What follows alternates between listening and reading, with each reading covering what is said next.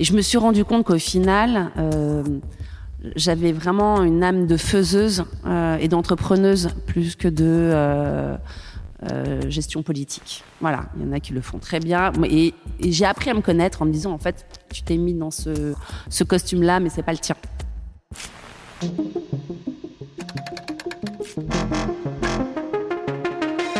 Je suis Natacha Ordas, entrepreneur dans la musique. Bienvenue dans mon podcast Les Voix qui portent. J'ai le plaisir et la chance de rencontrer des femmes incroyables qui détonnent et cartonnent dans le milieu de la musique. Qu'elles soient artistes, directrices de label, techniciennes, managers, leur parcours et leur engagement sont une véritable source d'inspiration pour nous toutes et tous. Ce podcast vous est présenté en partenariat avec Résonance, agence de communication et conseil pour les innovateurs de la musique. Mon invité du jour fait le pont entre les artistes, la musique et les marques. Après 20 ans passés chez M6 en démarrant par le juridique, elle a basculé dans la pub et dans ce que l'on appelle le brand entertainment. Charlotte Gay est aujourd'hui la Head of Brand Partnership chez Play2, un label fondé par Sébastien Duclos et Julien Godin, filiale du groupe TF1, avec comme artistes Gims, Bila Hassani, MC Solar, Attic et bien d'autres encore. La voix de Charlotte est comme elle, dynamique, passionnée et enthousiaste. Elle est une voix qui porte. Salut Charlotte. Salut Natacha. Comment vas-tu? Très bien. Écoute, je suis ravie. Eh bien, de même, ravie aussi. Et puis, euh, assez contente aussi d'être dans ces euh, beaux studios. Oui. Euh, Artistic Palace, c'est ça? Tout à fait. Écoute, euh, je, je connais ces studios depuis quelques temps et euh, je les apprécie énormément. Je trouve que c'est un endroit euh, de vie magnifique. C'est un beau projet entrepreneurial. Et voilà, je trouvais ça très sympa de venir enregistrer ce podcast ici. Bah écoute, j'en suis ravie aussi. Et tu utilises ces, ces studios? Ça t'arrive? Au label, bien sûr, ça nous arrive d'enregistrer ici. Et puis même l'idée, c'est d'organiser. On écoute des sessions, on, organise des sessions avec 10 heures. On peut organiser des rendez-vous avec des clients, même pour des release parties. Euh, Ou enregistrer des podcasts. Ou enregistrer des podcasts, tout à fait. Alors on va revenir, on va faire un petit euh, flashback. On va revenir dans ton passé, comprendre un petit peu euh, ton parcours. déjà, j'aimerais savoir d'où tu viens, où tu es né, où tu as grandi. Alors, je suis née à Montpellier dans le sud de la France. Et après, on a, j'ai déménagé euh, quand j'étais adolescente euh, sur Paris. Euh, j'ai un parcours assez bizarre, puisque j'ai fait des études de droit. Je suis rentrée chez M6 après un DESS de droit, de droit audiovisuel. Et pourquoi tu voulais faire du droit? Qu'est-ce qui t'avait amené à faire du droit? Alors en vrai, je voulais faire Sciences Po. Mhm. et puis on m'a dit bah du coup comme j'ai pas pu rentrer en Sciences Po à la première dès la première année euh, la filière droit euh, pour être admissible après le deuil était la voie euh, que tout le monde prenait. Et puis bah, finalement j'ai adoré le droit. Et puis après la maîtrise quand il faut choisir des spécialités j'ai eu la chance d'avoir en droit des médias Guy Carcassonne à Nanterre qui m'a fascinée. Et donc je suis allée faire en effet un troisième cycle droit des médias à Aix à l'époque, euh, d'ailleurs, j'avais fait un, mémoire sur la convergence des médias, où je disais qu'un jour, sur le même écran, on pourrait regarder la télévision, faire du commerce, écouter la musique, et tout le monde me prenait comme une, pour une folle. Et, euh, et, voilà. Et tu avais une bonne note ou une mauvaise note du coup? J'avais une bonne note ah, quand, même. Donc on ne prenait pas totalement. Non, non, les profs ça allait. C'est plutôt l'entourage de mes parents qui me disaient mais ça va pas jamais, on achètera sur internet. Tes parents, euh, ils venaient de, ils étaient de droit ou pas du tout? Non, non, pas du tout. Rien à voir. Rien à voir. Et, euh, et puis bon, après, euh, j'avoue que j'étais plutôt attirée euh, par la prod et le cinéma. Et puis il y avait un stage comme ça qui s'est ouvert chez M6. Je me suis dit, bon, je vais y aller. Et c'était un stage chez M6 Interaction, qui était la filiale d'M6, qui gérait toutes les diversifications. Donc je te parle du siècle dernier. Hein. Donc euh, la musique, euh, la presse, l'édition, le Minitel, donc du coup à l'époque. Euh, C'était tout ce qui était en dehors de la, télé, en soi. Exactement. Et moi j'étais business affaires, donc je gérais toutes ces activités. Ça veut dire quoi alors business, business affaires C'est juriste, mais vraiment impliqué dans les négos. Voilà. Et, exemple? Exemple on était en frontal vraiment avec les patrons de labels pour négocier les contrats d'artistes. C'est-à-dire que bon, on avait des guidelines quand même, mais on allait dans les négos, on faisait des, on avait un rôle de conseil euh, énormément. Alors plus là peut-être pour euh, euh, les spectacles, les projets presse. On avait un vrai rôle de conseil. Donc on est, moi c'est ce que j'aimais, c'était le business. J'avoue que j'étais j'étais pas une très bonne juriste dans tout ce qui était attribution de compétences, truc très procédurier et tout. Moi, ce que j'aimais, c'était le business. Et il y avait aussi toute la partie cinéma. Et puis, du coup, chez M6 Interaction, j'ai eu la chance de euh, de rencontrer des gens qui m'ont inspiré par la suite euh, et qui m'ont donné surtout envie de passer de l'autre côté. Et j'ai eu cette opportunité de, pouvoir passer plus euh, côté commercial en faisant du business développement parce que j'ai du coup monté et géré le partenariat Mosaïque M6 avec le Crédit Agricole, la carte Mosaïque M6 pour jeunes, et ensuite développer les talents, enfin le, la commercialisation de l'image des animateurs et des candidats d'M6, la commercialisation des marques des émissions auprès des annonceurs, euh, pour ensuite finir à la régie pub et, euh, et euh, manager l'équipe des opérations spéciales à la régie pub. Voilà. Attends, on va revenir un peu en arrière. tu vas vite. Parce que euh, tout le monde ne sait pas ce que c'est que. Donc, en fait, chez M6, effectivement, il y a aussi une monétisation, on va dire, euh, des images, des, euh, des, animateurs. des programmes. quand, Les, quand on voit des partenariats Auchan et Top Chef, mhm. par exemple, ou Auchan utiliser la marque Top Chef dans ses magasins, dans ses spots de pub, etc. en effet, c'est la régie commerciale d'M6 qui développe tous ces types de partenariats. D'accord. Et, comment tu as pu passer effectivement d'un côté beaucoup plus juridique à un côté business? Parce que tu avais fait un peu tes preuves, comme tu le disais, et on t'a voilà, fait la demande euh, Oui, complètement. C'est vraiment à un moment donné, euh, euh, à force d'aider les opérationnels, à les conseiller sur leur façon de faire un business plan, sur la façon de, de régler leurs contrats, de. quand on est juriste, finalement, on est avant tout commercial puisque le, euh, le, le, but d'un jury, c'est essayer de, de faire en, sorte qu'un deal se fasse. Enfin, en tout cas, moi, c'est comme ça que je l'ai envisagé. Et, euh, et, donc, de convaincre l'autre et de trouver le bon motus vivendi pour signer euh, ce fameux contrat. et donc, je me suis dit, j'ai envie d'avoir la responsabilité, finalement, moi aussi, d'avoir mes propres projets et je me sentais apte à le faire. Mais c'était une période euh, fantastique, hein, les premières années chez M6 Interaction. Euh, Il y avait beaucoup de projets, c'est ça? Beaucoup de projets, et puis on vendait des millions de disques à l'époque. oui, c'est ça. C'était à l'époque on vendait encore beaucoup, beaucoup de disques. Donc euh, voilà, des millions de projets. Et puis surtout, c'était vraiment encore l'époque de la petite chaîne qui monte. et on nous laissait faire un peu tout ce qu'on voulait. quoi. Et puis tout marchait. Enfin, c'était assez incroyable. Assez incroyable. D'accord. Et donc, tu passes du côté, comme tu disais, OPS, opération spéciale. et ça, ça veut dire quoi? Ben, Les opérations spéciales, c'est tout ce qui n'est pas euh, publicité classique. Donc, euh, euh, ça va être une façon de, de proposer aux marques d'éditorialiser leur prise de parole façon M6. Donc en fait, ce qu'on explique aux marques, c'est que toute la journée, les médias comme M6 touchent des audiences avec des programmes, euh, ben, on leur propose en fait d'utiliser notre savoir-faire et nos assets euh, pour toucher leurs propres audiences, leurs propres cibles à eux. Tu peux me donner un exemple?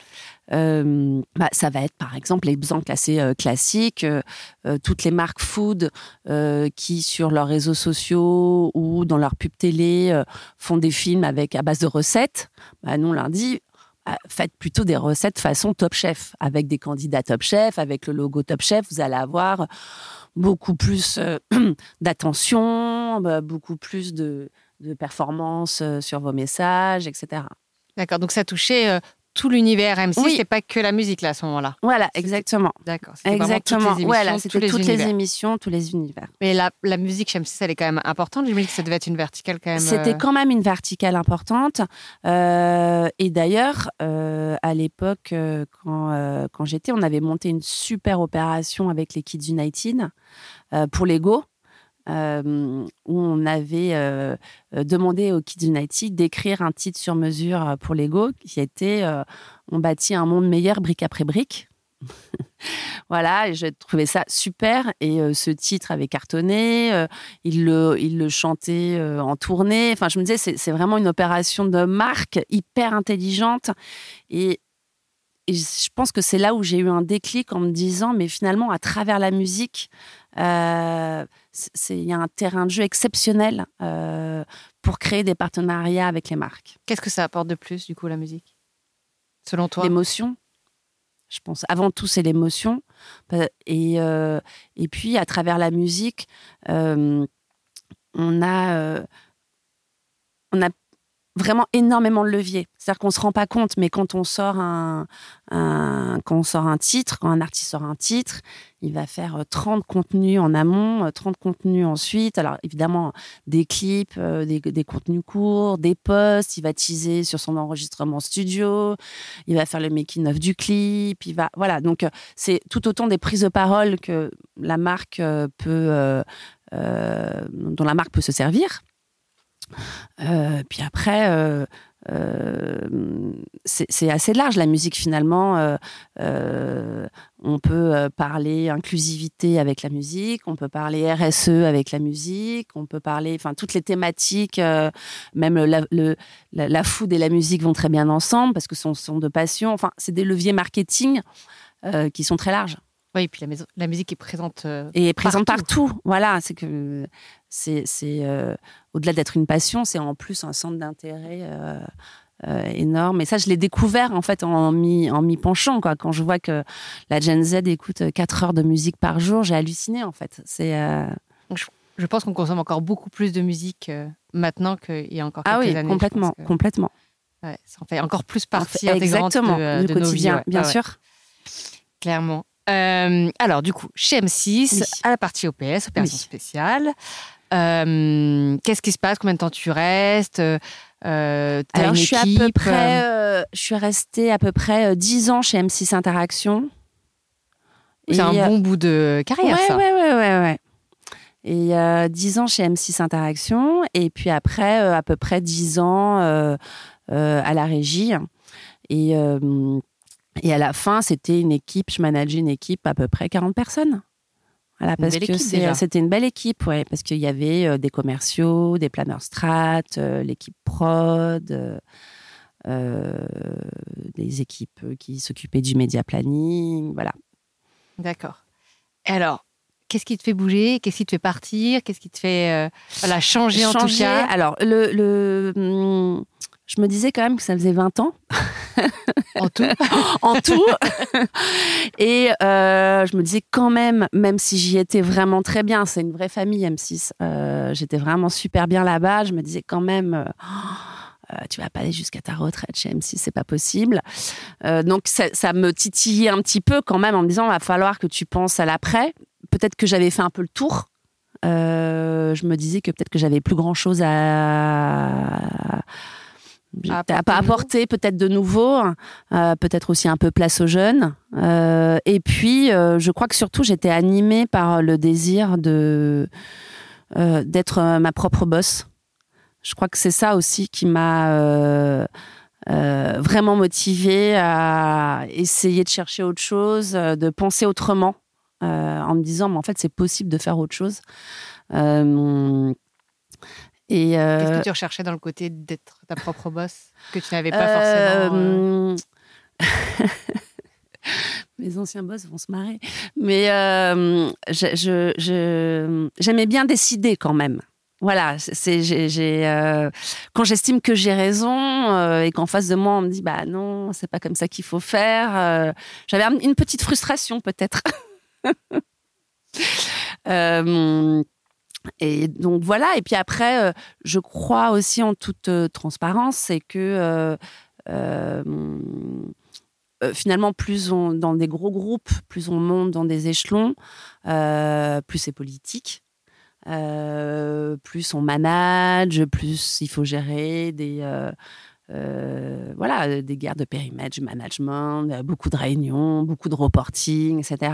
Et, et je me suis rendu compte qu'au final j'avais vraiment une âme de faiseuse et d'entrepreneuse plus que de gestion politique. Voilà, il y en a qui le font très bien. Et, et j'ai appris à me connaître en me disant, en fait, tu t'es mis dans ce, ce costume-là, mais c'est pas le tien.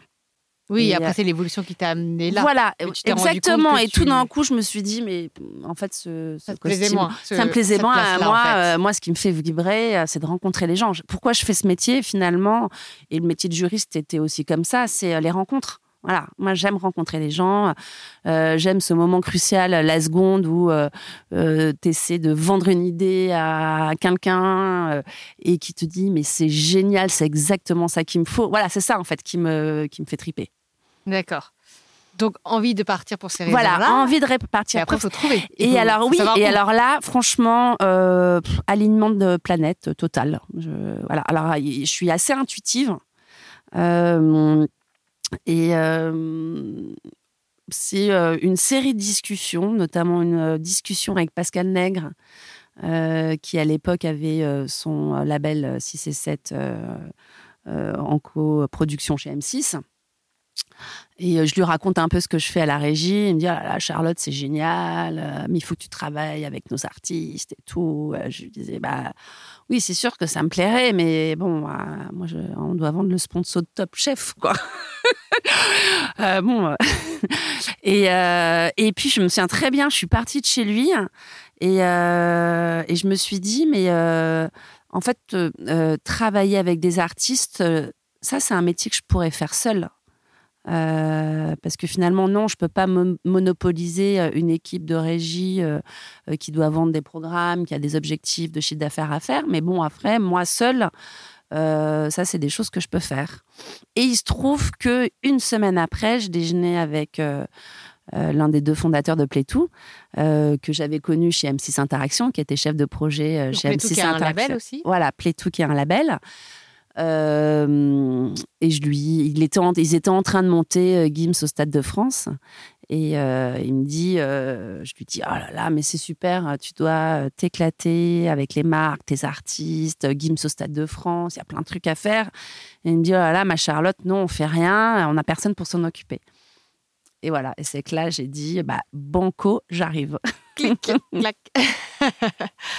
ok. Voilà. Et il te l'a dit en te tendant une paire, j'imagine? Ou euh, non, vraiment sans savoir que toi, tu étais aussi en euh, réflexion euh Oui, alors on en avait discuté un petit peu. On en avait discuté un petit peu, mais voilà. Enfin, je, peut-être que j'aurais pas eu cette discussion en amont avec Pascal Nec, je me serais pas du tout mis sur la musique. peut-être que si j'avais pas déjeuné avec Julien juste une semaine après, mais deux mois après, je serais passé à autre chose. Enfin, c'est un enchaînement de signes. Pour moi, ah oui, complètement, complètement, ouais, complètement. D'accord. Et après, comment ça se fait? Il te dit, bah, viens chez nous euh, et viens construire. Euh, viens construire euh, le département. exactement, exactement. Et donc là, je te parle de novembre 2019. Mmh.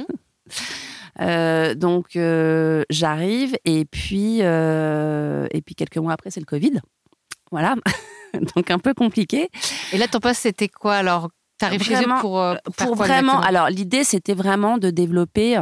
Euh, de développer euh, une cellule intégrée, une agence intégrée, brand partnership, mais avec un positionnement qui me tenait à cœur.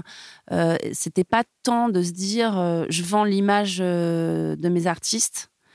C'était vraiment d'avoir une position agence plus client-centrique, en fait, vraiment tournée vers le client.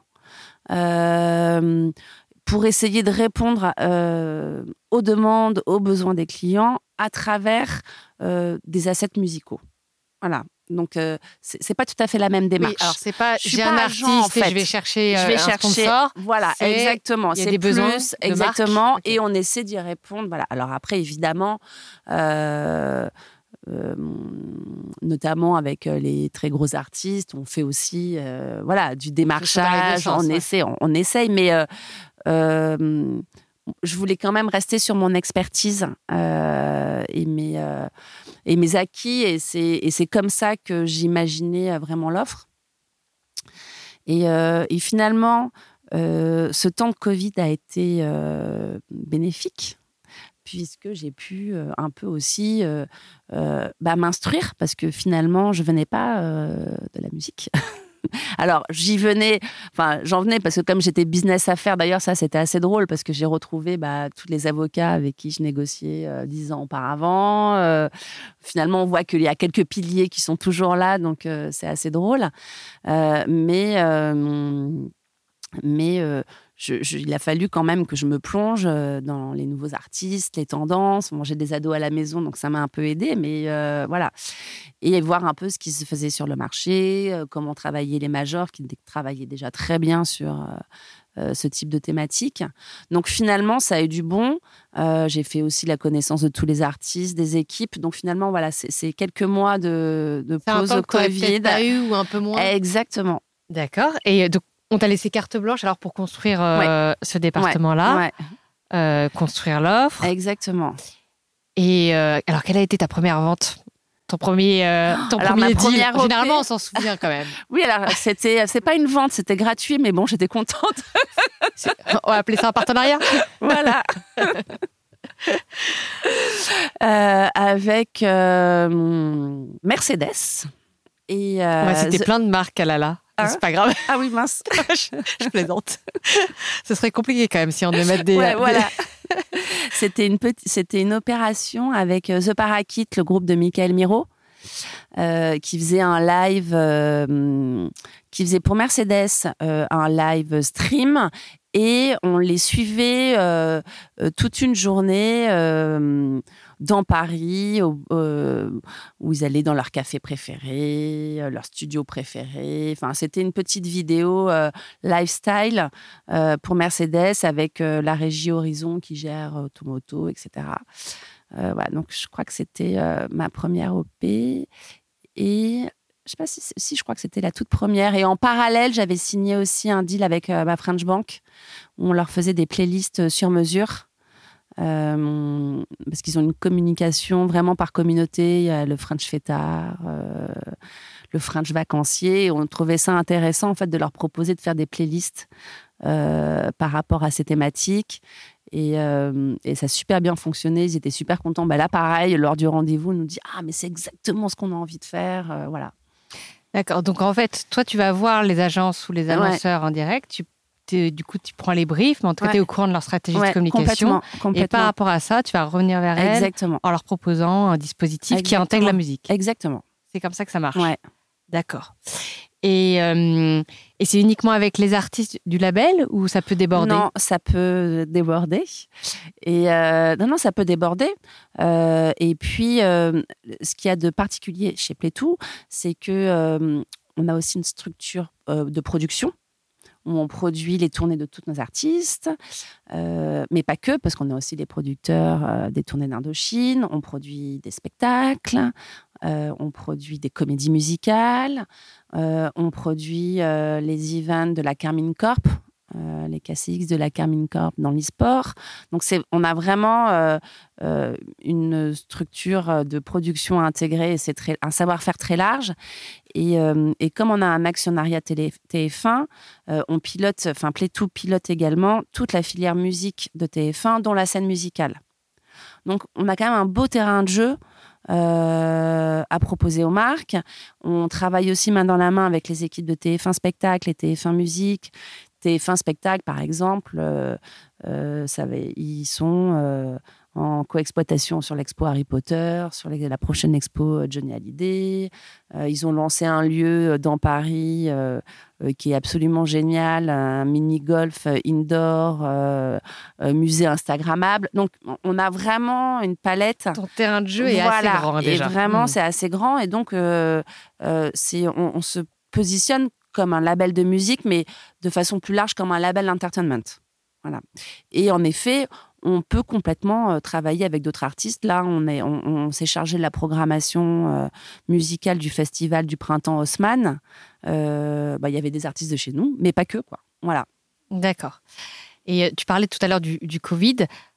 pour ce marché-là, en tout cas, des marques, effectivement, et, et de la musique, de ces associations-là, est-ce que pour toi, le Covid, ça a été un, accélérateur derrière pour ce marché-là?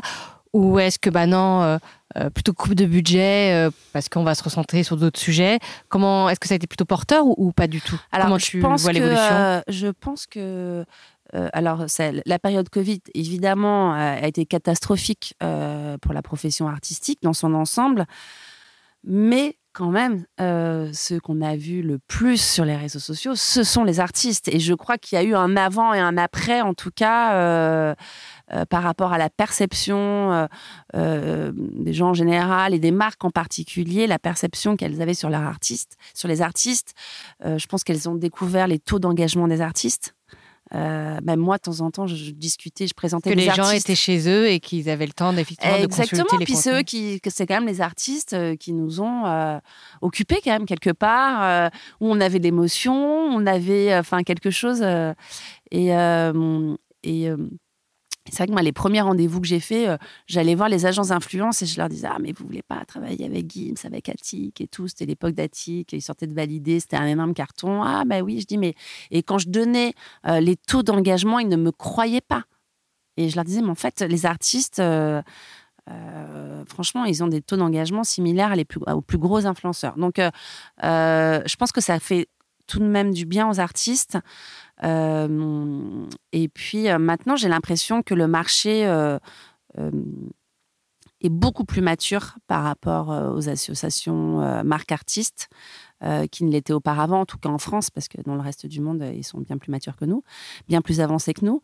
Et je crois que maintenant, il y a une vraie volonté, en effet, d'aller d'aller capter l'attention des, cibles plus vers des events, de l'influence, du brand content, et la musique est un levier que maintenant les marques intègrent directement dans leur stratégie.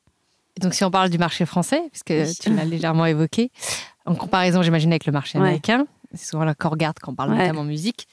Euh, tu penses qu'on se situe comment? Tu penses que euh, c'est culturel, qu'effectivement, il y a peut-être moins cette association, en tout cas, euh, ou ce rapport marque-artiste ou non, on commence à talonner un peu ce qui se fait aussi aux États-Unis. Je pense que c'est pas c'est pas c'est pas pris de la même façon. C'est-à-dire que aux États-Unis, les artistes, c'est des marques à part entière, c'est des stars, quelque chose qu'on n'a pas trop encore chez nous finalement. Entrepreneurs même. Voilà, Beaucoup, ils hein. sont hyper entrepreneurs, c'est des businessmen. Donc voilà. Ici, je pense qu'en France, voilà, c'est pas la même approche. Mmh, donc je sais pas, euh, je sais même pas si c'est comparable euh, finalement, mais euh, bah, typiquement quand on voit Lancôme qui prend comme égérie Mondaya, moi je trouve ça super. Enfin voilà, c'est ça, ça commence quand même. On se, dit ah, bah voilà, il faut vraiment ils comprennent que pour toucher les jeunes, bah, il faut prendre des artistes qui touchent les jeunes quoi. Enfin c'est et les artistes, ils ont quel rapport à ça, euh, au fait de s'associer avec des marques? Alors, moi, je peux parler que des artistes que je côtoie, hein, bien, sûr. mais euh, euh, moi, quand je suis arrivée, tout le monde m'a dit Ouais, tu vas voir, c'est l'enfer, les artistes, ils veulent pas travailler avec les marques et tout. Alors, moi, c'est le contraire. je pense que c'est aussi la nouvelle génération d'artistes euh, tous ces jeunes qui sont nés avec le digital, qui sont nés avec les marques, euh, ils savent exactement euh, avec quelles marques ils veulent travailler. Ils comprennent aussi que les marques leur apportent de la visibilité, peuvent même leur apporter un transfert de valeur. donc, au contraire, ils transfert de valeur. Bah, souvent, ils savent que un jeune artiste en développement euh, qui va faire un concert pour une marque de luxe, forcément, tout d'un coup, on va se dire Ah, tiens, même si je le connaissais pas, il a joué pour Saint-Laurent, cet artiste, il est cool, il est mm. hype. Voilà, c'est, enfin, je prends euh, très gros, mais euh, voilà, c'est très souvent, il y a une espèce de transfert de valeur comme ça, qui se fait aussi. c'est dans les deux sens, en fait. C'est dans les deux sens, complètement. D'accord. Donc ouais, plutôt positif en tout cas. Euh, là, le, poste, on va dire. Euh, ouais, ouais, ouais. Covid, d'accord. Est-ce que tu peux nous raconter une journée type euh, de Charlotte? Ça ressemble à quoi en fait de, piloter ce type de département? Est-ce que c'est très différent de ce que tu as connu effectivement chez M6 tu as quand même fait le saut finalement d'être un peu intrapreneur. Complètement. Un peu ça, hein? Complètement. voilà, du coup, c'est quoi être intrapreneur? Alors, c'est, ça peut être un peu déroutant parce qu'on a, on a envie de faire plein de choses. On a envie d'être sur tous les fronts. Je me suis peut-être un peu trompée au début en voulant tout faire et en se disant que finalement, il fallait peut-être mettre des priorités sur certaines tâches. Ma journée, elle est différente, complètement différente que celle que j'avais chez M6 où j'avais à peu près 4 euh, heures de réunion par jour. Là, je n'ai plus de réunion, je n'ai plus de reporting. Euh, donc, enfin, je parle de réunion interne. Donc, j'ai vraiment 100% de temps libre au business.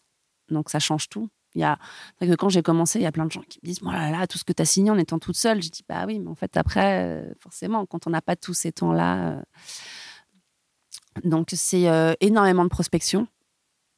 mais je commence toujours ma journée, même avant mon petit déjeuner, à lire énormément de newsletters sur LinkedIn, regarder Instagram, voir ce qui se passe. Voilà, moi je te tenir au courant du. C'est une veille marché. C'est une veille marché, une veille inspiration. Mhm. En fait, c'est surtout ça. Et euh, je pense que j'ai aussi euh, euh, ça en moi depuis mes études. Hein, qui dit droit dit petit rat bibliothèque. Et et, et souvent même dans mon évolution, on me dit mais comment t'es passé de juriste à commercial euh, et maintenant, travailler dans un label. Et maintenant, travailler dans un label. Euh, mes enfants sont morts de rire hein, parce que je connais ces trois artistes. Et, euh, et en fait, j'apprends. Je suis très curieuse et c'est ce que je conseille souvent aux jeunes. Je dis, mais en fait, on, peut arriver à tout, mais il faut être curieux. Et donc voilà, c'est vraiment une veille marché, marché pour m'inspirer. après, beaucoup de prospection. Euh, et qui vient d'ailleurs de ma veille. Hein. Quand je vois une marque qui communique, euh, par rapport à ta veille, tu dis ah bah tiens, lui il faut absolument. pas, il faut que euh, exactement, exactement. Et, et, je sais que je vais lui proposer ça. En fait. Que tout de suite, tu arrives à voir oui, ce que tu alors, lui proposer. Oui, quand même, il faut quand même les appâter un petit peu. Et puis, souvent, quand même, j'arrive avec une idée euh, à leur proposer complètement. Et puis après, euh, bah, aujourd'hui, on a une équipe, donc il y a aussi, euh, on est une, équipe un peu de, management d'équipe. Euh, Vous êtes combien là? On est quatre. D'accord. quatre plus deux stagiaires. Et après, j'essaye, ça c'est quelque chose aussi que j'ai appris. Euh, au début, j'envoyais, euh, quand je suis arrivée, euh, j'envoyais des centaines de mails, je m'épuisais à, faire de la prospection. Et je me suis dit, finalement, tu vas essayer aussi de communiquer, toi, sur ce que tu fais. et j'avoue que LinkedIn m'a beaucoup, beaucoup, beaucoup aidé et plein de gens euh, finalement euh, qui ne me connaissaient pas avant, maintenant quand je, quand je leur envoie des mails, m'identifient, me disent ah bah oui, je vois très bien ce que vous faites. Donc oui, voilà, c'est vraiment euh, de la com sur notre activité, de la communication sur Playtoo, de la prospection et puis après des rendez-vous, des rendez-vous clients. On essaie de se motiver pour faire 4-5 rendez-vous clients par semaine, des déjeuners, voilà quoi. Tu te donnes quand même des objectifs. Ah bah oui. Là, on sent le côté un peu structuré quand même oui, de euh, mais complètement. Qu'on garde, mais qui, mais bien, sûr, bien, garder, organiser des, méthodes. Euh, enfin voilà, j'utilise vraiment et c'est ça d'ailleurs qui est satisfaisant. C'est hyper satisfaisant d'utiliser tout ce qu'on a appris, quoi. D'accord. Est-ce que tu peux nous citer euh, alors deux choses À la fois, alors j'appelle ça toujours un échec, mais voilà, en tout cas une difficulté ou quelque chose voilà qui t'a paru insatisfaisant. Ouais. Euh, et au contraire, euh, un de tes plus beaux succès, ce dont tu es le plus fier en, Dans ta vie, en pro, de manière générale. en pro, ouais. Euh, ou, un échec ou un regret. Ah, j'aurais pu faire ça. À ce moment-là, j'ai pas saisi l'opportunité. Voilà. C'est assez libre, mais tu vois l'idée. Je, j'ai, ça va être perso. ok, et eh ben, allons-y. j'ai un seul regret. c'est de n'être jamais parti à l'étranger.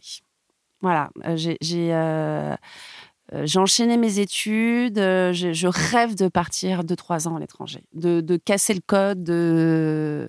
J'ai l'impression que depuis mes études, je suis dans une espèce de tunnel. voilà, après j'adore ma vie, mais mais je me suis, je me souviens que quand j'étais jeune, je voulais avoir mille vies. Bah, finalement, j'ai pas eu mille vies. Une vie bien remplie déjà. J'ai une vie bien remplie, mais je pense que c'est un, ouais, c'est vraiment un regret, donc c'est pas perdu. Hein. Qui est pas perdu. Voilà, exactement. après, échec professionnel, je, je... Bon, forcément, j'ai eu des échecs, mais je, crois que, enfin, pas, c'est peut-être euh, ben, justement les dernières années à M6 euh, où euh, je me sentais plus très bien dans mon costume, mais je vois pas ça comme un. Au début, j'avais l'impression que c'était un échec, et en fait, je me suis dit, ben non, en fait, c'est juste que je suis plus à ma place, quoi, en fait. Voilà. Et donc, j'essaie de le remettre en quelque chose de positif pour essayer de me connaître mieux et voir vraiment ce que je voulais. Donc, voilà. Euh, et, ma plus grande réussite. Ouais, c'est dont tu es le plus fier. Oh bah, c'est d'être partie d'M6 et d'avoir pu euh, euh, créer cette entité, de voir que ça fonctionne, de voir que je suis dans le vrai et surtout de le faire à ma façon, avec mon énergie avec, à moi et, et avec de la bienveillance, je crois. Voilà, euh, c'est ce qui m'a un peu frappé en arrivant chez Playtoo, euh, c'est que c'est une boîte qui cartonne. Et euh, les deux fondateurs de Playtoo, il n'y a pas plus humble et plus bienveillant comme garçon. Tout le monde les adore. ils réussissent, ils sont simples. Et je me suis dit, waouh, ça existe. Inspirant. Ouais, très inspirant. Et donc, on parlait tout à l'heure, ben, tu nous as glissé à un moment donné le fait que tu conseillais d'être curieux. Mm. Est-ce que tu as d'autres conseils comme ça à nous partager pour, pour des, jeune femme, jeune homme qui, euh, qui t'écoute et euh, qui recherche aussi des petits tips pour, euh, pour réussir dans la musique, quelle que soit finalement la profession, ou réussir tout court, ou en tout cas s'éclater bah, Je pense que le, c'est difficile, mais je pense qu'il faut bien se connaître. Il faut pas essayer d'avoir des modèles ou se dire de rentrer dans un moule. Alors, c'est facile de dire ça à mon âge. Et c'est peut-être quelque chose qu'on me disait quand j'étais euh, euh, plus jeune, mais que je comprenais pas. Euh, je le comprends maintenant. Voilà, je pense que, mais je pense que les jeunes aussi sont. Ils sont moins dans des cases et que dans des codes que nous on l'était.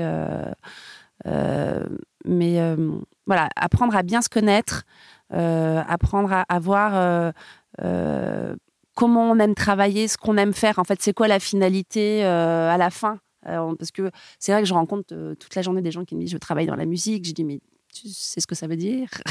Puis il y a plein de métiers dans la musique. Euh, voilà, je pense que les jeunes, moi je sais que j'ai mon fils qui a 20 ans et je dis mais en fait avant de chercher un boulot ou un stage, il faut savoir ce que, ce que si tu aimes travailler en équipe, si tu aimes avoir des des responsabilités, si tu supportes le stress, si tu voilà. Donc bien se connaître, être curieux pour moi c'est la base, c'est la base et, avoir de l'intérêt. Voilà, moi je suis encore comme une gamine. Enfin moi je suis triste quand c'est le vendredi soir. Hein. Enfin je suis c'est voilà après tout le monde n'a pas la chance d'avoir un métier passion, mais et puis d'y croire en fait, d'y croire et travailler on dit souvent le travail paye, mais c'est vrai, je pense. moi, je m'en rends compte euh, encore plus euh, en étant plus ou moins indépendante. Qu'il faut bosser dur. Oui, et, puis que quand on bosse dur, en fait, ça paye. C'est une phrase bateau, hein. mmh. mais moi, j'avoue que dans un grand groupe, je la, ah, je la comprenais parce qu'évidemment, euh, euh, si tu travailles beaucoup, si tu travailles, euh, si ton travail est efficace, euh, tu vas pouvoir progresser, etc. Mais c'est encore plus vrai quand tu es indépendant. oui, la chaîne est plus courte, donc tu vois la le résultat. Chaîne est plus courte et tu vois le résultat. Et ça, c'est d'une satisfaction, je trouve. Ok. Et est-ce que tu as eu des, des figures un peu inspirantes, inspirationnelles, des mentors, des personnes voilà, dont tu as croisé la route, comme tu nous as tout à tu as raconté un peu l'histoire des, des, rencontres qui t'ont amené à, à, passer le pas de. Et qui Alors, euh, j'ai eu des, euh, des mentors euh, bah, chez M6 Interaction.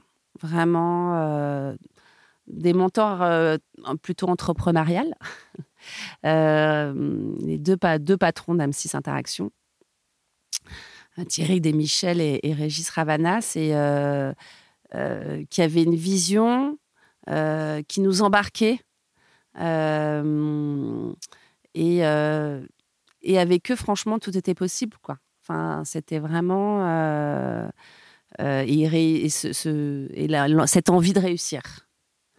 Je crois que ça, ça m'a vraiment marqué et, c'est ce que voilà, c'est ce qui m'a guidée jusqu'à maintenant. C'est l'ambiance que je retrouve aujourd'hui. Donc, ça, c'était des vrais mentors. Donc, un mentor pour toi, c'est quelqu'un aussi qui va être un peu leader, qui va avoir une vision, qui va t'embarquer dans son histoire, c'est ouais. ça? Ouais, ouais. Après, ça reste des mentors. Après, je peux être influencée ou inspirée par d'autres mmh personnes. J'ai pas d'inspiration de, de euh, de femmes d'affaires ou de. je, pense que je suis plutôt inspirée par euh, le, euh, les gens qui m'entourent au quotidien. Je peux être inspirée par une, je sais pas, une commerciale à la régie que je trouve dingue, que je trouve brillante ou qui arrive à, à, tout gérer. Enfin voilà, je pense que je suis plus inspirée par les gens qui m'entourent. Et, et, toi, tu as conscience de pouvoir être aussi un peu inspirante pour d'autres personnes qui aimerait euh, voilà, euh, aussi ah, suivre un peu ta question. voix ou, euh, tu t'es jamais posé la question? C'est une bonne question. Parce que des fois, tu reçois des petits messages. Parce que là, après le podcast, tu vas recevoir, hein, je te préviens. Complètement. tu vas être sollicité. c'est amusant que tu me poses cette question parce que je pense qu'on est, on se rend pas compte de l'image qu'on renvoie.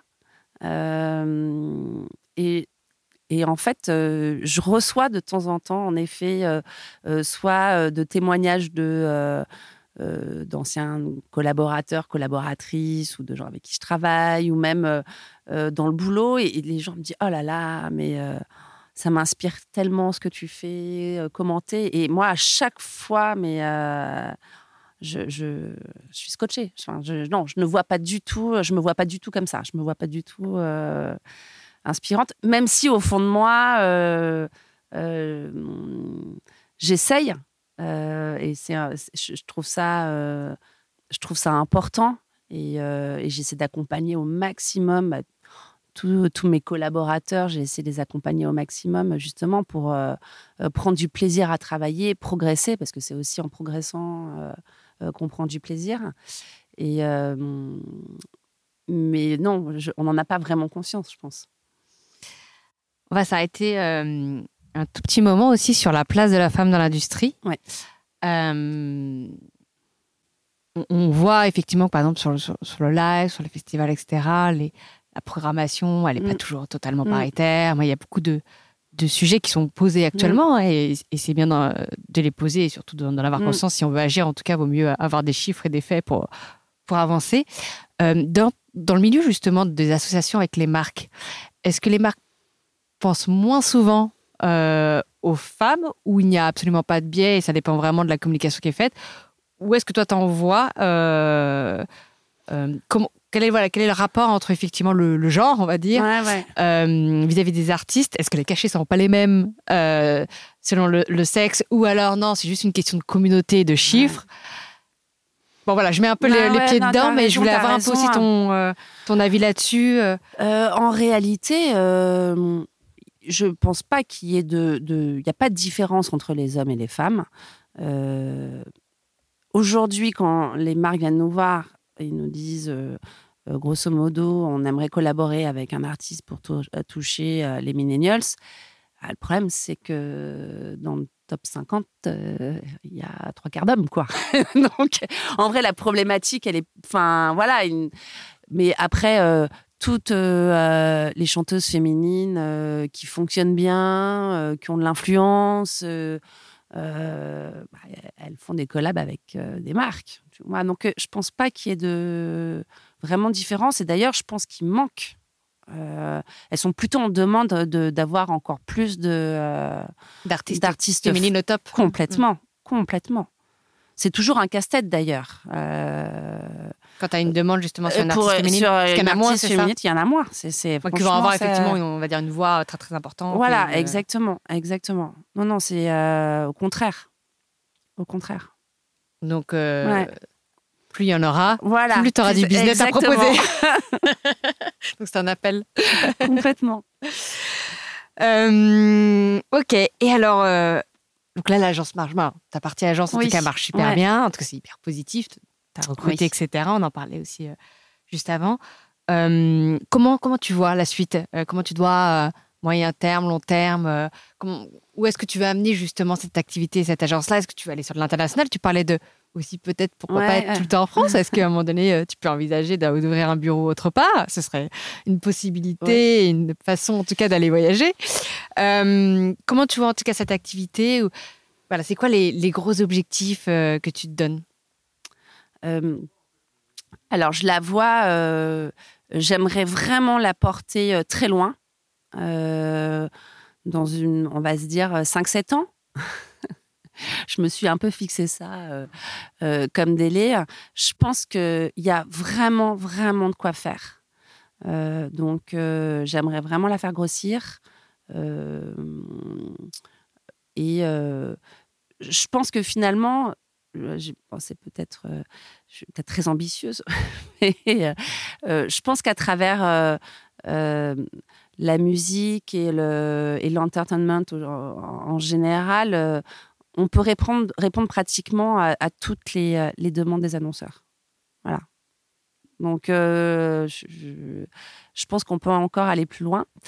Euh, et je me fixe 5-7 ans parce qu'après, pour le coup, j'aimerais bien partir à l'étranger. Donc on voilà, est faire complètement autre chose, monter un hôtel au Costa Rica, tu vois. Donc Effectivement, c'est très différent, sauf qu'il y aura une super playlist dans l'hôtel. Exactement. Voire même des petits concerts live. Exactement. Euh, non, j'ai vraiment envie de changer de vie euh, à un moment donné. Voilà, partir 3-4 euh, ans, être, voilà, de plus être dans le business, de changer des codes, de. Voilà. Donc on voit que tout est possible avec Charlotte. Ouais, c'est un que peu mon mantra. on y vient, on y vient. donc on va passer, c'est un appel du pied, à la session Secret Sauce. Et donc Charlotte, quel est ton mantra? Alors c'est ultra classique, c'est horrible, c'est tellement que c'est classique, mais euh, c'est tellement véridique pour moi de, de, de, me dire en effet... Euh, quand tu crois, quand tu veux fort, c'est possible. Je crois beaucoup aux lois de l'attraction. Euh, je crois beaucoup aux énergies. Et, euh, et à chaque fois que... Euh, alors, le tout est possible, il va à la fois dans le sens du rêve, c'est-à-dire ou de, l'objectif. J'ai un objectif et je fais tout pour y arriver. il va aussi dans les moments de galère. Où quand j'ai des galères, qu'elles soient pro ou perso, il y a toujours un moment où je sais pas, un truc euh, surnaturel où on se défonce pour que finalement ça marche. Euh, voilà, donc euh, je, m'avoue rarement vaincue en fait. Je, c'est rare de me dire ça va pas marcher quoi. C'est voilà. Après, tout est possible, never give up quoi. Ouais, voilà, tu vois, c'est on lâche rien. Après, exactement, c'est on lâche rien. Très bien. Et donc, la chanson, est-ce qu'il y a une chanson qui, euh, qui est un peu symbolique pour toi euh, dans, dans ta vie, qui, qui, euh, justement est liée à un, moment un peu fort Alors, j'ai une chanson qui me met en transe. et je ne sais pas vraiment expliquer pourquoi, mais à la fois elle m'apaise, à la fois j'ai l'impression qu'elle me donne de la force. c'est Life on Mars. Euh, je peux pas t'expliquer pourquoi. C'est une chanson que j'écoute évidemment quand je suis triste aussi. Euh, je sais que je l'ai écoutée beaucoup euh, pendant les attentats en novembre. voilà, je, ne sais pas. Elle me et à la fois elle m'apaise et elle me elle me transcende. Elle me fait du bien. Voilà. Après, j'ai des chansons pour danser, des chansons. C'est difficile mmh, d'avoir une seule chanson, Mais, voilà, si tu me poses la question comme ça, c'est celle-là. Ouais. Ok. As-tu pensé à une invitée, à une, une femme euh, dans la musique, forcément, euh, qui pourrait avoir des choses à nous raconter? Alors oui, tout à fait. Euh, j'ai la chance de travailler au label avec une artiste qui s'appelle Laurie Darmon, qui m'épate. Alors tu vois, typiquement, elle, elle m'inspire aussi au quotidien. un petit bout de bonne femme qui gère un milliard de choses. Elle est, elle est intelligente elle est, euh, elle est talentueuse et surtout, euh, je pense qu'elle a même mantra que moi. voilà, pour elle, elle se démène sur tous les objectifs qu'elle se fixe. et bon, bah, je vais pas vous dire parce que voilà, mais elle a plein, plein, plein de choses à raconter. Chouette. Voilà, c'est une artiste vraiment businesswoman. Et, et elle y va et elle fonce et ça marche quoi. Donc voilà, typiquement c'est quelqu'un qui m'inspire. Super. Bon, hâte de la rencontrer alors. Charlotte, je te remercie. Oh bah, écoute, merci à toi. C'était très sympa de t'avoir au micro des voix qui portent. Plein de belles choses pour la suite. Eh ben, un grand merci. Et puis toi aussi. à bientôt. pour la suite. À bientôt. Salut.